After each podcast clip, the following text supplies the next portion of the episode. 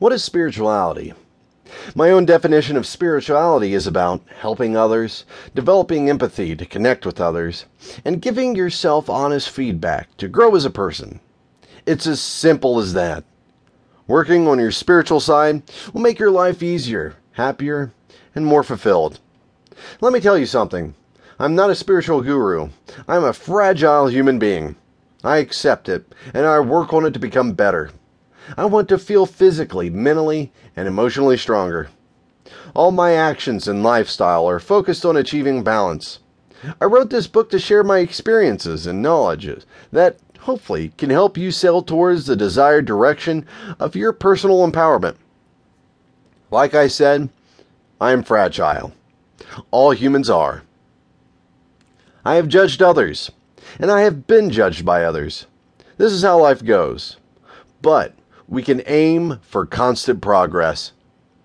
This is how the world functions, and we are all made of the same clay. The good news is, we can all work to improve ourselves.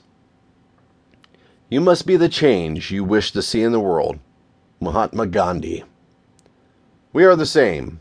Universal energy. Everything in the universe is connected people, events, nature, even places. We're all full of energy that we pass along. It doesn't matter if we can or cannot see this energy, it's there. We can feel it.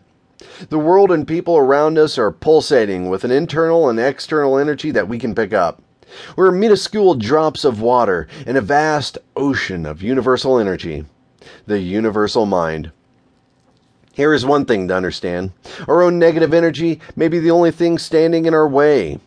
Our own negative thought processes may be repelling what we want, whether we realize it or not. This is how it works. It always has, always will. No, it's probably not bad luck. It may be as simple as fixing your internal flow of energy. It may be as easy as taking care of your chakras and freshening up your thoughts. It all starts in your mind. In this book, we will go on a journey together. I will show you what you can do to take care of your internal energy. You will learn a lot about yourself. You'll be able to make friends with your emotions and your intuition. Whatever it is that happens to you, you're not alone.